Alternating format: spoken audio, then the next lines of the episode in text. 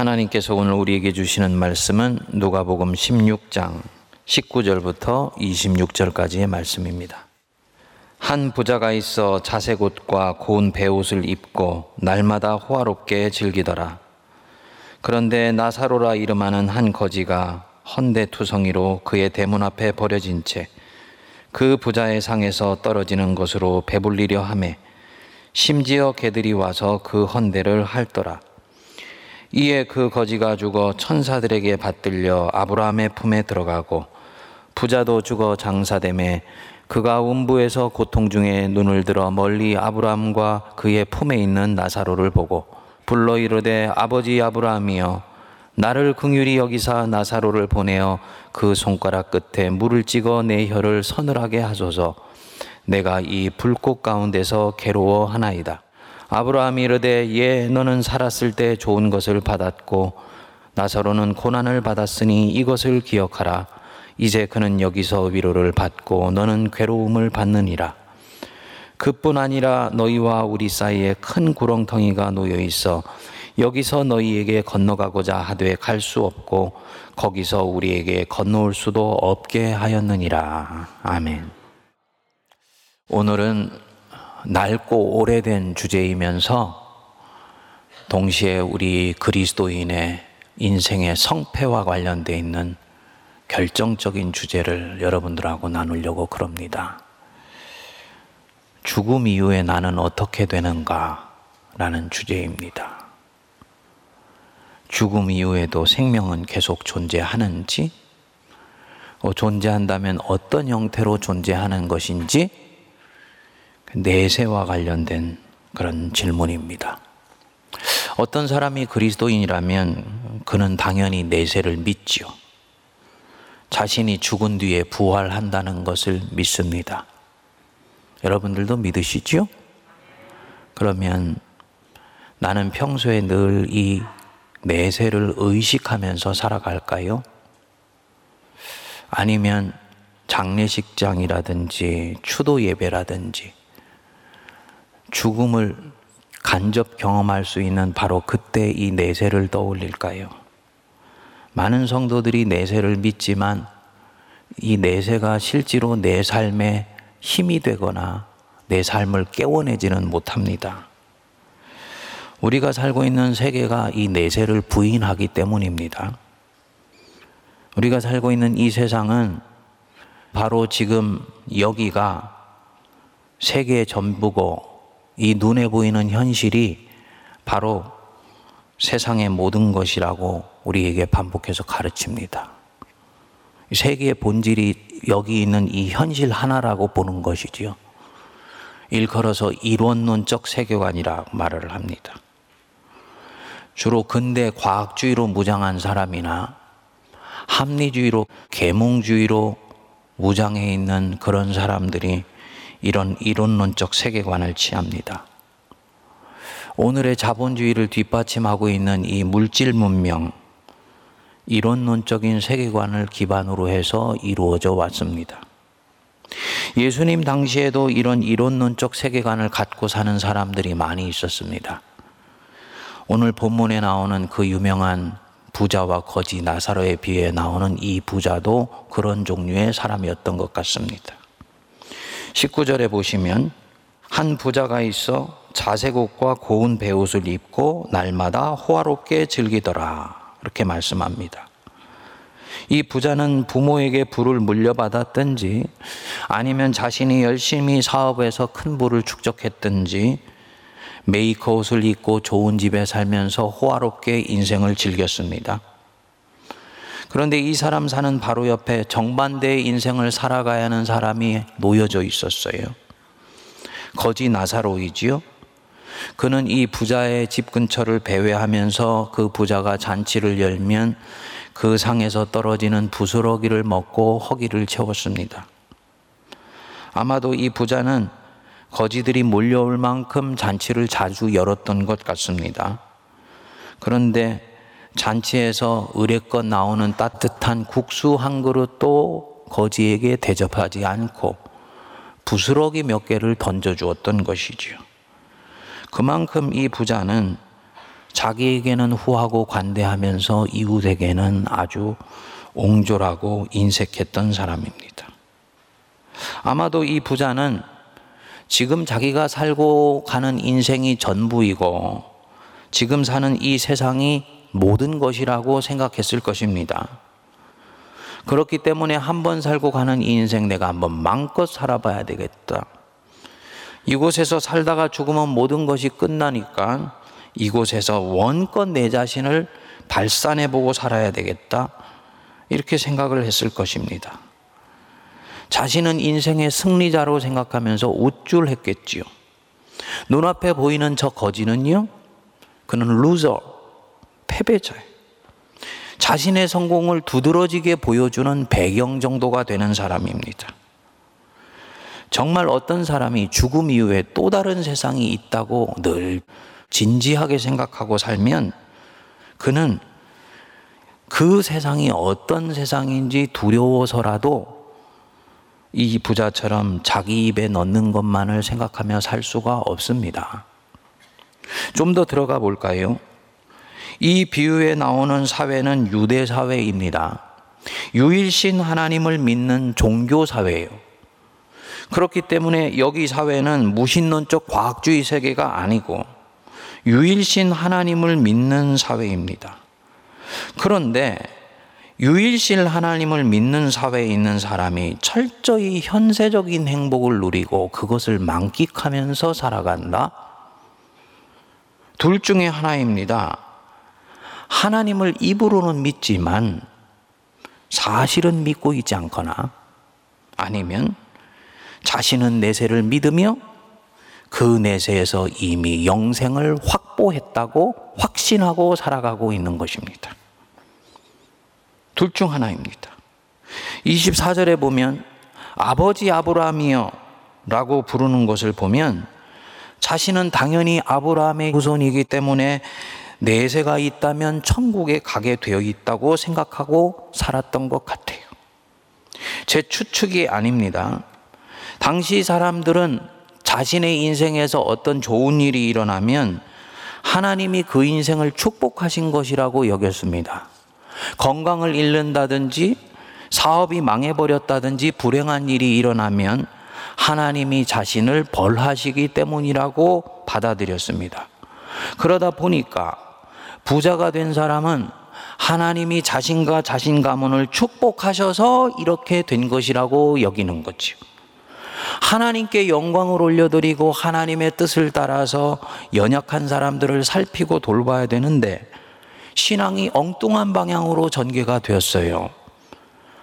아, 하나님이 나를 축복하셔서 이렇게 되었다면 그러면 하나님이 내 인생을 인정해 주시고 높여 주시는 것 아니냐. 이렇게 받아들였습니다. 그래서 자신을 의인이라고 자고하는 마음이 생긴 거예요. 부를 의로움의 징표로 여긴 것입니다. 반대로 가난한 사람을 보면 저가 게을러서 저렇게 되었거나 아니면 하나님께 저주를 받아서 저렇게 된 것이라고 보았지요. 거지 나사로를 이 부자는 그런 마음으로 대했을 것입니다. 그렇기 때문에 이 부자는 만일 내세가 있다면 당연히 하나님께 인정을 받은 나는 천국에 가고 하나님께 벌을 받은 저 거지는 지옥에 갈 것이라고 생각하는 것입니다. 그러니까 부가 의로움의 징표가 되고 가난이 하나님의 저주의 표징이 되는 것입니다. 잘못된 신앙입니다. 우리 성도님들 중에는 이렇게 생각하는 분이 없기를 바랍니다. 왜냐? 이렇게 생각하는 것은 전혀 성경적이지도 않고 하나님의 공의에 합당한 생각도 아니기 때문입니다. 그런데 당시에 많은 사람들이 이렇게 생각하면서 이 예수님의 비유를 듣고 있는 것입니다. 그런데 청천벽력 같은 반전이 지금 일어난 거예요. 22절에 보시면 이에 그 거지가 죽어 천사들에게 받들려 아브라함의 품에 들어갔다. 아니 세상에 비루하고 비천한 삶을 살아서 인생의 패배자라고 여겨졌던 사람, 하나님께 저주를 받아서 거지가 되는 비루한 인생을 사는 사람이라고 여겼던 사람이 죽어서 천사들에게 받들려서 아브라함의 품에 안겨 천국에 들어갔다. 완전히 반전인 거지요. 그 뒤에 보시면 부자도 장사되어 이렇게 나옵니다. 부자도 죽어 장사되었다. 거지가 천국에 갔으니 당연히 이 부자도 천국에 간 줄로 청중들은 듣는데요. 완전히 다른 일이 일어난 것입니다. 23절에 보면 그는 음부에서 고통 중에 눈을 들어 멀리 아브라함을 바라보았다. 음부, 지옥에 떨어진 것입니다. 당시로는 아주 쇼킹한 비유였습니다. 이스라엘 사람들은 사실 당시에 내세론을 믿지를 않았습니다. 이들은 사람이 자 죽어 땅에 묻혀 있다가 메시아가 마지막 때 오실 때 무덤이 열리고 죽은 자가 부활한다고 보았습니다. 그런데 예수님은 부활은 마지막 때까지 유보된 것이 아니야. 네가 이 땅에서 숨을 거둔 순간 바로 그 직후에 너는 다음 세상으로 옮겨간다. 라고 이 비유에서 말씀하시는 거예요. 죽음이 끝이 아니고 죽음이 유대인들 생각하는 것처럼 잠자는 것도 아니고 죽음 이후에는 바로 새로운 세상이 열린다라고 말씀하는 것입니다. 내세 신앙이지요. 여기서뿐이 아니에요. 우리 예수님은 당신이 십자가에서 매달리셨을 때 자기와 함께 달린 죄수 하나에게 말씀합니다. 내가 진실로 진실로 네게 이르노니 오늘 네가 나와 함께 낙원에 있으리라 말씀하시고는 숨을 거두셨어요. 죽음 이후의 생은 바로 숨이 끊어지고 난 뒤에 새롭게 시작된다는 뜻입니다. 내세 신앙입니다. 어떤 신학자는 이것을 두고 말을 합니다.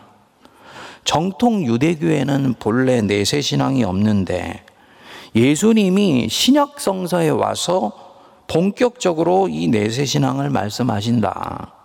이것은 예수님이 헬라 철학, 특히 플라톤의 이데아론의 영향을 받았기 때문이다. 내세 신앙을 하나의 철학 사상이나 종교 사상 정도로 인식하는 것입니다. 그 신학자가 왜 이렇게 인식을 할까요?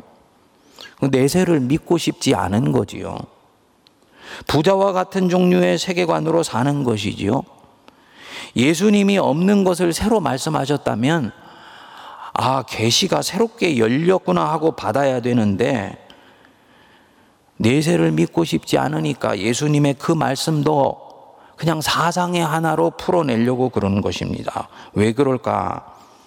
믿으면 거기에 무슨 일이 일어나고 있는지를 생각할 때 두렵기 때문이에요.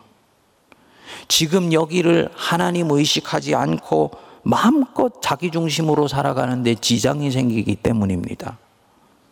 예수께서 이 비유를 듣는 사람들에게 말씀하는 요지는 분명하지요. 이 세상이 끝은 아니다. 부활은 반드시 네 인생의 끝에 있다. 부활은 마지막 때로 연기되어 있지 않다. 너는 반드시 죽은 뒤에 다시 살아나서 하나님 앞에 세워지게 된다. 그리고 부자처럼 음부에 떨어지는 이가 있고 거지 나사로처럼 천사에게 들려 천국에 들어가는 이가 있다. 인생은 지금 여기 사는 이 현실에서 갈려지는 것이 아니라 죽고 나서 하나님 앞에 섰을 때 인생의 성패가 판가름 나게 돼 있다. 여기에서 승리자로 살아가고 있는 분에게는 정신이 번쩍 드는 얘기고요. 패배자로서 쭈그러든 인생을 살아가고 있는 사람에게는 희망이 보이는 그런 말씀입니다. 주님이 바로 그것을 일깨우시는 거예요. 너는 사후의 생을 준비하고 있느냐? 물으시는 거지요. 주의할 부분이 있습니다. 부자가 지옥에 간 것은 그가 부자였기 때문이 아니에요. 그가 부를 가지고 어떻게 살았는지 보시지요. 현세의 삶이 전부라고 생각하면서 먹고 마시고 자기를 위해 즐겼습니다. 가난한 자가 옆에 있지만 전혀 긍휼히 여기는 마음이 없습니다. 오히려 그의 인생을 빛나게 해주는 장식품 정도로 여깁니다. 하나님을 믿는다고 하지만 천국은 그저 따놓은 당상으로 생각하니까 하나님 자녀답게 살려고 하지도 않습니다. 오히려 천국을 이미 따놓았으니까 아무렇지도 않게 죄를 짓고 아무렇지도 않게 회개하고 또 전혀 양심의 가책을 느끼지도 않고 다시 죄를 짓고 삽니다. 진정 하나님의 백성이라면 이렇게 살지 않을 것입니다. 당연히 이 사람 지옥에 갈 수밖에 없는 거지요. 마찬가지로 나사로가 천국에 간 것은 그가 가난했기 때문이 아니에요. 나사로라는 말이 영어로는 God is my helper. 하나님은 나의 도움이시다. 라는 뜻입니다. 부자에게는 이름이 없는데 거지인 이 사람에게는 나사로라는 이름이 있다. 무슨 뜻이겠습니까? 나사로라는 이 이름이 거지의 인생을 반영해주고 있기 때문이에요. 그는 세상이 자기를 비루하게 보고 하찮게 여기는 중에도 낙심하지 않고 하나님을 지붕 삼고 하나님을 이불 삼아서 그 힘들어 보이는 인생을 넉넉히 살아낸 것입니다. 그래서 그 이름 나사로가 이 거지의 인생을 잘 대변해 보여준다 생각하셔서 우리 주님이 이 거지의 이름을 기억해 주신 것이지요. 그래서 이 사람 죽었을 때 모든 사람은 그 인생이 비참하게 끝난 줄 알았는데 천사들에게 들려 천국에 들어가는 거예요. 인생의 대역전이 하나님 앞에서 펼쳐 보여지는 것입니다. 그러니까 앞에서 부가 의로움의 표시가 아니고 가난은 불경건의 징표가 아니라 그랬지요. 마찬가지로 부는 불의가 아니에요. 가난은 곧 의로움인 것도 아닙니다. 이들 각각의 삶의 내용 안에 천국에 들어가는 삶이 있고 음부에 떨어지는 사연이 있다는 말입니다. 성도님들, 이 생이 끝이 아닙니다. 이 생 뒤에는 새로운 생이 시작됩니다. 하나님은 거기서 우리 모두를 기다리세요. 믿는 자든 믿지 않는 자든 종교가 무슨 종교이건 내세를 믿은 자든 아니면 지금 여기만 세상이라고 살고 있는 사람이든 모두가 다 하나님 앞에 서서 심판을 받게 됩니다. 포스트 모더니즘 시대가 오면서 사람들이 이 모더니즘 시대와는 달리 영혼에 대한 관심을 많이 갖는다 그럽니다. 그러면서 왕망 사후의 세계에 갔다 온 사람들의 얘기를 책으로 엮어내요. 근데 그 책들에 보면은 그들은 얘기를 합니다. 사후의 생은 있지만 심판이나 지옥은 없다. 그렇게 사는 거 참 편하죠. 이 생에서도 즐기고 죽어서도 생이 영원된다니까. 그런데 만일에 그게 아니라면 어떻게 할 것입니까? 심판도 없고 지옥도 없다 생각했는데 정말 죽었을 때 그것이 거기에 있다면요. 그때 가서는 돌이킬 수가 없는 거예요. 오늘 비유의 후반부는 이 부분에 대해서 말씀을 합니다. 27절에 보시면 이 부자가 아브라함에게 이런 세상이 있는 건 내 형제들 모르니까 좀 나사로를 보내어서 증언을 좀 해주세요. 라고 부탁을 합니다. 나사로를 내 아버지의 집에 보내소서 내 형제 다섯이 있으니 그들에게 증언하게 하여 그들로 이 고통받는 곳에 오지 않게 하소서. 자기 자신은 이런 곳이 있다는 것 꿈에도 생각하지 못했다는 거죠. 혹은 그런 곳이 있다 할지라도 자기는 당연히 천국에 갈 것이라고 생각했다는 거죠. 나뿐만 아니라 내 형제들도 지금 같은 삶을 살고 있습니다. 나사로 보내서 이런 곳 있다고 가르쳐 주세요. 주님이 뭐라고 말씀하십니까? 29절에 보시면 그들에게 모세와 선지자들이 있으니 그들에게 들을지어다. 굉장히 중요한 말씀입니다. 모세와 선지자들이 그들에게 있으니 모세와 선지자들에게 들으면 된다. 근데 구약 성경에 나오는 모세와 선지자들이 내세를 말을 했냐? 내세에 대해서는 언급을 한 적이 없습니다. 모세와 선지자들은 은혜와 심판만을 말했어요. 그런데 내세가 있고 천국이 있고 지옥이 있다는 것을 그들에게 들으라?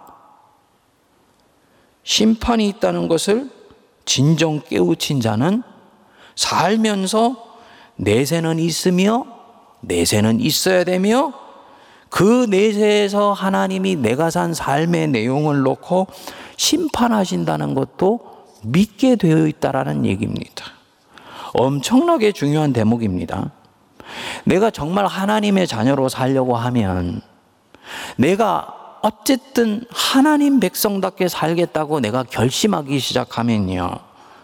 성도님들 그때부터 나는 현실 속에서 크고 작은 고난을 받게 되어 있습니다.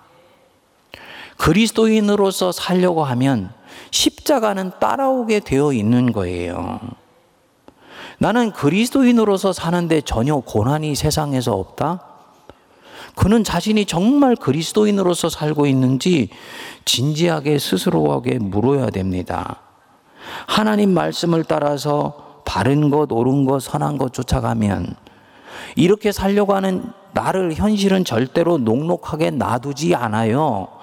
그래서 자꾸 나를 성가시게 만들게 되어 있습니다.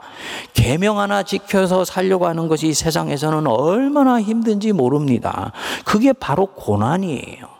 그러니까 고난은 하나님 자녀의 표징입니다.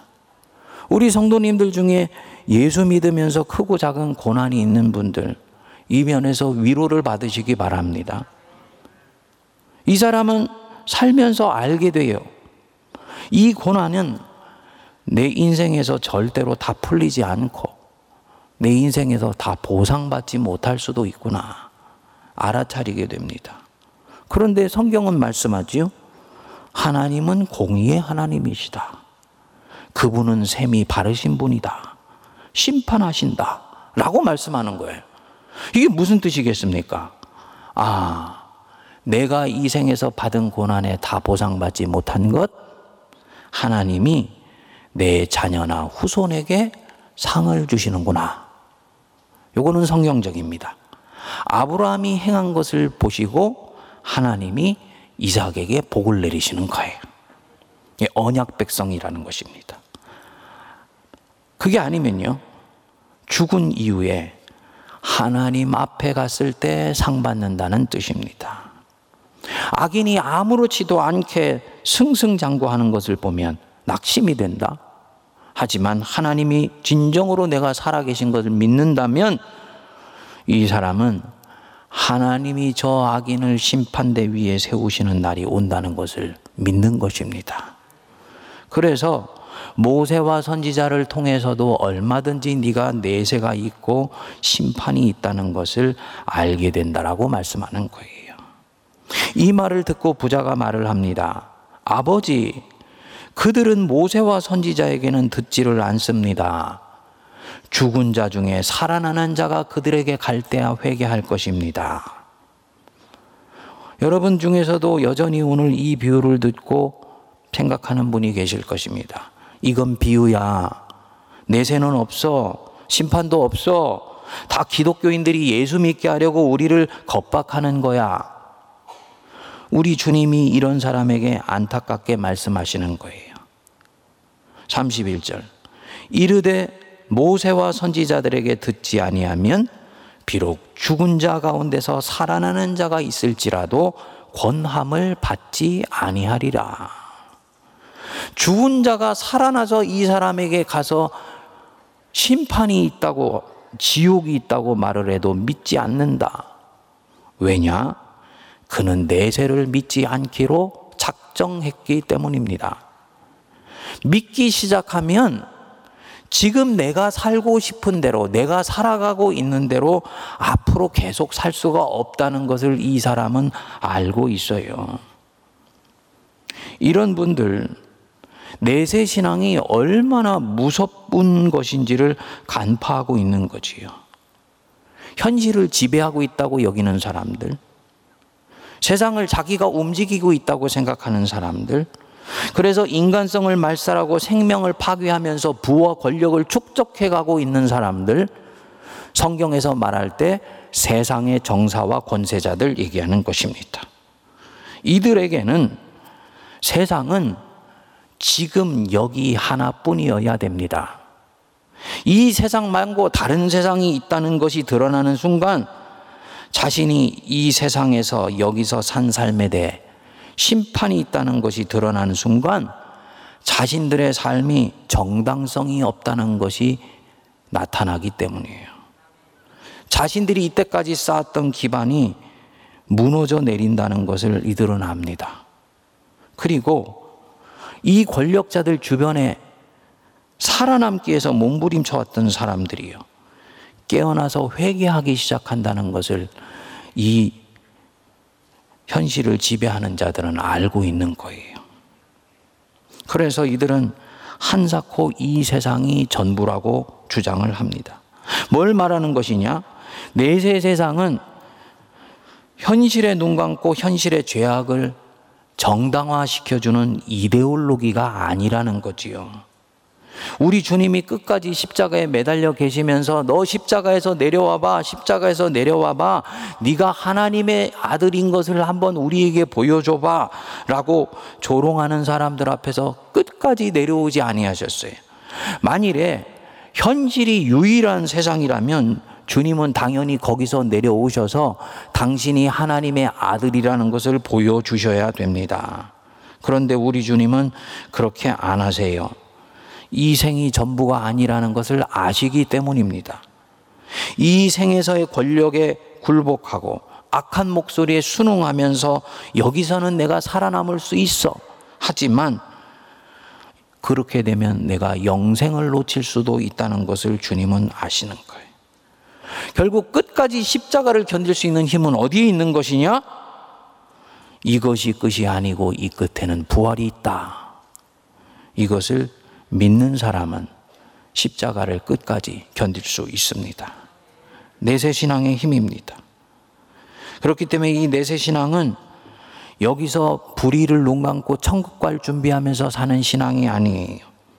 만일 성도 안에서 내세 신앙이 그렇게 작동한다면 이곳에서 대충대충 살다가 나는 죽어서 예수님 믿고 천국 갈 이미 티켓 따놨으니까 저 천국 가는 것이라고 살면서 생각한다면 이것은 신앙이 세상 주관자들의 것으로 변질되어 있는 것입니다. 정반대입니다. 내세 신앙을 내가 늘 가지고 살아가면요. 힘들어도 사랑하면서 삽니다. 베풀면서 삽니다. 고난 받을 때 그 고난에 함몰되지 않고 이 고난이 주님 때문에 받는 고난인지 내 죄 때문에 오는 고난인지 스스로 성찰합니다. 그리고 주님 때문에 오는 고난 맞으면 이 고난을 수용하고 감내합니다. 그리고 그 끝에 감사합니다. 라는 말이 나오는 거예요. 그리고 이 사람은 하나님과 그분의 나라를 신실하게 추구하고 살게 됩니다. 이게 내세 신앙이 가지고 있는 힘이에요. 주님 앞에 발견될 날이 올 것을 믿기 때문입니다. 우리 성도님들, 내세를 믿고 이미 구원을 받은 성도는 그럼 다 된 것이냐? 어떤 성도님이 아주 중요한 질문을 제 앞에서 하더라고요. 예수 믿으면 구원받는다 그러셨잖아요. 예수 믿으면 다 천국 간다고 그랬지 않습니까? 그런데 목사님, 심판이 있고 심판대에 올라간다는 얘기는 무슨 뜻인가요? 굉장히 중요한 질문입니다. 성도님들, 모든 사람은요, 심판을 받아요. 첫 번째 심판이 있습니다. 하나님의 자녀이냐 아니냐의 심판이에요. 예수 믿어서 죄사함 받은 사람들, 예수 그리스도를 구주로 영접한 사람들, 다 이 심판 속에서 영생으로 하나님께 옮겨가게 됩니다. 여러분 아멘 하시지요? 네. 그래서 성경은 말씀해요. 한 번 죽는 것은 사람에게 정한 것이요. 그 후에는 심판이 있다. 예수 그리스도를 구주로 믿고 영접한 사람은 심판에서 영생으로 옮겨가리라 말씀하셨습니다. 그런데 이것이 다는 아닙니다. 로마서 14장 10절에 보면 이렇게 말씀해요. 네가 어찌하여 네 형제를 비판하느냐? 어찌하여 네 형제를 업신 여기느냐? 우리가 다 하나님의 심판대 앞에 서리라. 예수를 믿고 있는데 하나님의 심판대 앞에 선다는 얘기예요. 믿는 자가 하나님의 심판대 앞에 선다. 그 뒤에 로마서 14장 12절은 이렇게 말씀을 합니다. 우리 각 사람이 자기 일을 하나님께 짓고 하리라. 영어로는 우리 각자는 하나님께 자신의 회개 장부를 건네드리게 될 것이다. 이렇게 나와 있습니다. 다시 말씀드려서 살았던 삶의 내용을 기록한 장부를 하나님께 드리고 주님이 그것을 자세히 보시고 판단하신다는 거지요. 그러니까 이 두 번째는 사실은 그리스도인이 지옥 갈 것이냐 천국 가실 것이냐를 심판받는 것이 아니고 하나님 앞에 판단받는 거예요. 고린도후서 5장 10절에 말씀합니다. 이는 우리가 다 반드시 그리스도의 심판대 앞에 나타나게 되어 각각 선악간에 그 몸으로 행한 것을 따라 받으려 함이니라. 행한 모든 것이 판단받는 그 날이 온다는 거지요. 그래서 요한계시록에 보면 두 부류의 성도로 나뉘어지게 된다. 하나는 흰옷 입은 성도가 있다. 계시록 7장 13절 말씀합니다. 이 흰옷 입은 자들이 누구며 어디에서 왔느냐? 내가 말하기를 내 주여 당신이 아시나이다 하니 그가 나에게 이르되 이는 환난에서 나오는 자들인데 어린 양의 피에 그 옷을 씻어 희게 하였느니라. 이 땅에 살면서 주님 배반하지 않고 환난 가운데에서 때로는 줄이고 때로는 목마르고 때로는 마음이 상하면서도 자기의 믿음을 지켜낸 사람들, 예수님의 보혈의 피로 그 옷을 깨끗하게 빨아서 희게 되어진 그 옷을 입고 하나님 앞에 오는 자들이에요. 주님이 얼마나 이 사람들 기뻐하시는지 모릅니다. 그래서 그들이 다시는 줄이지도 아니하며 목마르지도 아니하고 해나 아무 뜨거운 기운에 상하지도 아니하리니 이는 보좌 가운데에 계신 어린 양이 그들의 목자가 되사 생명수 샘으로 인도하시고 하나님께서 그들의 눈에서 모든 눈물을 씻어 주실 것임이니라. 여러분 예수님 때문에 속상해서 울어보신 적이 계시지요? 그분들 하나님이 눈에서 눈물을 씻어주시는 복된 인생이에요. 예, 흰옷 입은 성도입니다. 두 번째로는 흰옷을 지키지 못하고 벌거벗은 몸으로 부끄러운 구원을 받는 자들이 있습니다. 계시록 16장 15절에 이렇게 말씀합니다. 누구든지 깨어 자기 옷을 지켜 벌거벗고 다니지 아니하며 자기의 부끄러움을 보이지 아니하는 자는 복이 있도다. 환난이 왔을 때 평소에 말씀대로 살다가 환난이 왔다고 그거 살아남으려고 계명을 벗어 던지거나 집어 던지는 자들은 그 순간에 하나님이 입혀 주신 흰 옷을 던져 버리는 자들이 된다는 거지요. 그래서 벌거벗은 몸으로 부끄럽게 구원을 당하는 것이다. 우리 주님은 이것을 천국에서 상이 큰 자와 상이 없는 자로 구분해서 말씀하셨습니다. 성도님들, 어떤 이가 부끄러운 구원을 받고 벌거벗은 구원을 받겠습니까? 나는 이미 구원 받았어.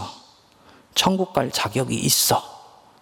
이렇게 여기기만 할 뿐, 하나님 백성답게 살지 않으면 주님이 우리에게 입혀주신 이 그리스도의 옷 다 벗겨지는 거예요. 그래서 벌거벗은 모습으로 하나님 앞에 가게 되는 거지요. 제가 십계명 강해를 하면서 마지막에 계명을 지키는 님 얘기를 할 때 그리스도인은 호랑이와 같다고 말씀드렸잖아요.